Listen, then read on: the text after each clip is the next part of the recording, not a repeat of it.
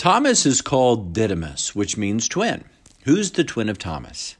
You and I are the twins to Thomas. We're all meant to identify with Thomas. Perhaps all of us at one time or another have had doubts. Personally, I identify with Thomas. There have been times in my own faith journey that I've grappled with faith.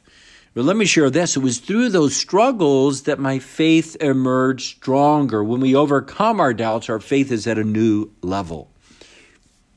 Now, interestingly, in the gospel, Jesus commanded Thomas to believe.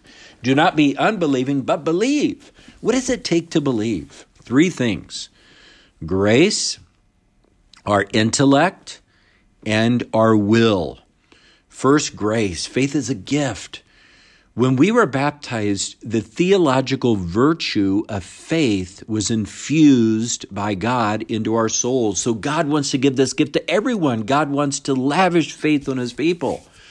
Faith is also something we can pray for. So if we're grappling or having a crisis of faith, ask the Lord for faith. Remember in the gospel, the man cried out, Lord, help my unbelief. I want to share a bit of my own testimony. At one point in my own life, I was having really struggles with faith.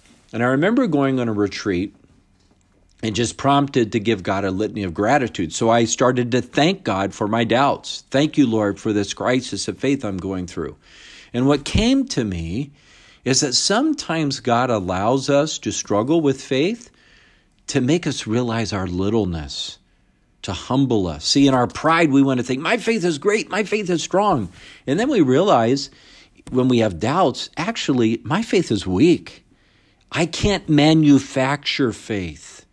I can only receive it as a gift. So the Lord wants us to realize our futility, our nothingness, and to pray, to be receptive to that gift of faith. Second, to believe we can use our intellect. This is the beauty of Roman Catholicism. We can use our reason to understand our faith. I don't know if you've seen the movie The Case for Christ. It's the true story of this investigative reporter named Lee Strobel, who's an atheist. And finally, he's kind of fed up and he says, You know what? I'm going to prove that this whole Christianity thing is a myth.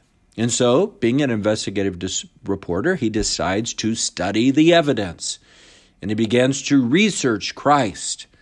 Well, spoiler alert here. It's through his studying of the evidence that he comes to believe. In Lent, we had Michael Gormley come into a parish mission, and at the parish mission, he told us just because you have a lot of questions doesn't mean you lack faith. Questions, he said, are good. We encourage questions, keep seeking the truth. He said, The people I actually worry about are those who never question anything. Then you wonder, is their faith really alive? Or are they just kind of apathetic about their faith? Well, Gormley speaks a lot at a lot of youth conferences, and he says one thing he finds frustrating is when young people have questions and then adults say, Stop asking questions, just believe. He says, No, keep asking questions, keep studying the evidence, keep pursuing the truth.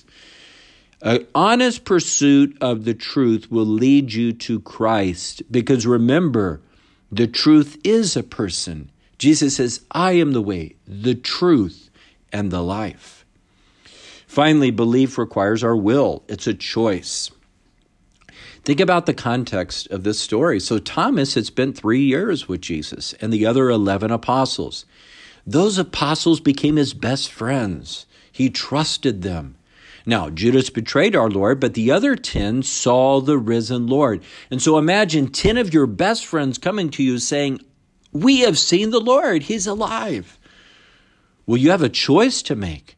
Are you going to believe the testimony of your trusted friends, or are you going to disbelieve?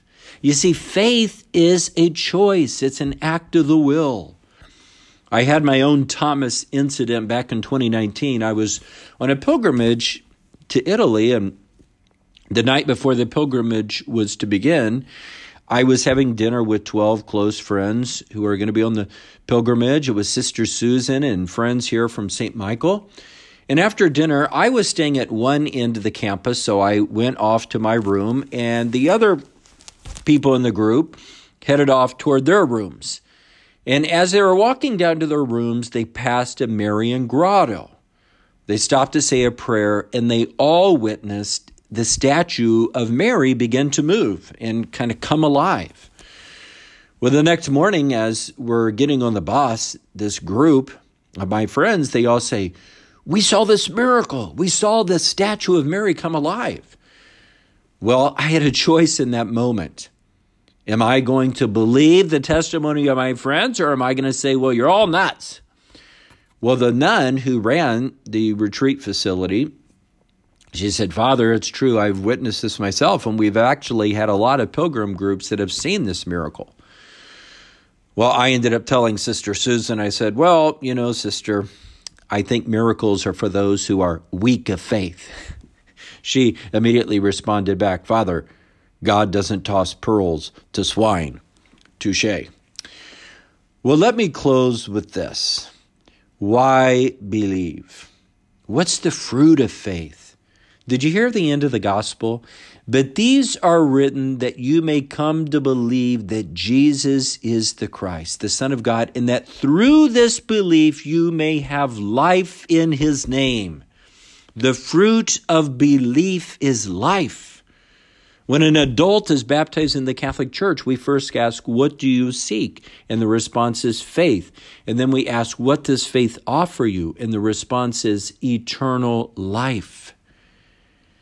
Faith, belief, offers us life in Christ. And when we have life in Jesus, that supernatural life, we experience joy and peace and meaning.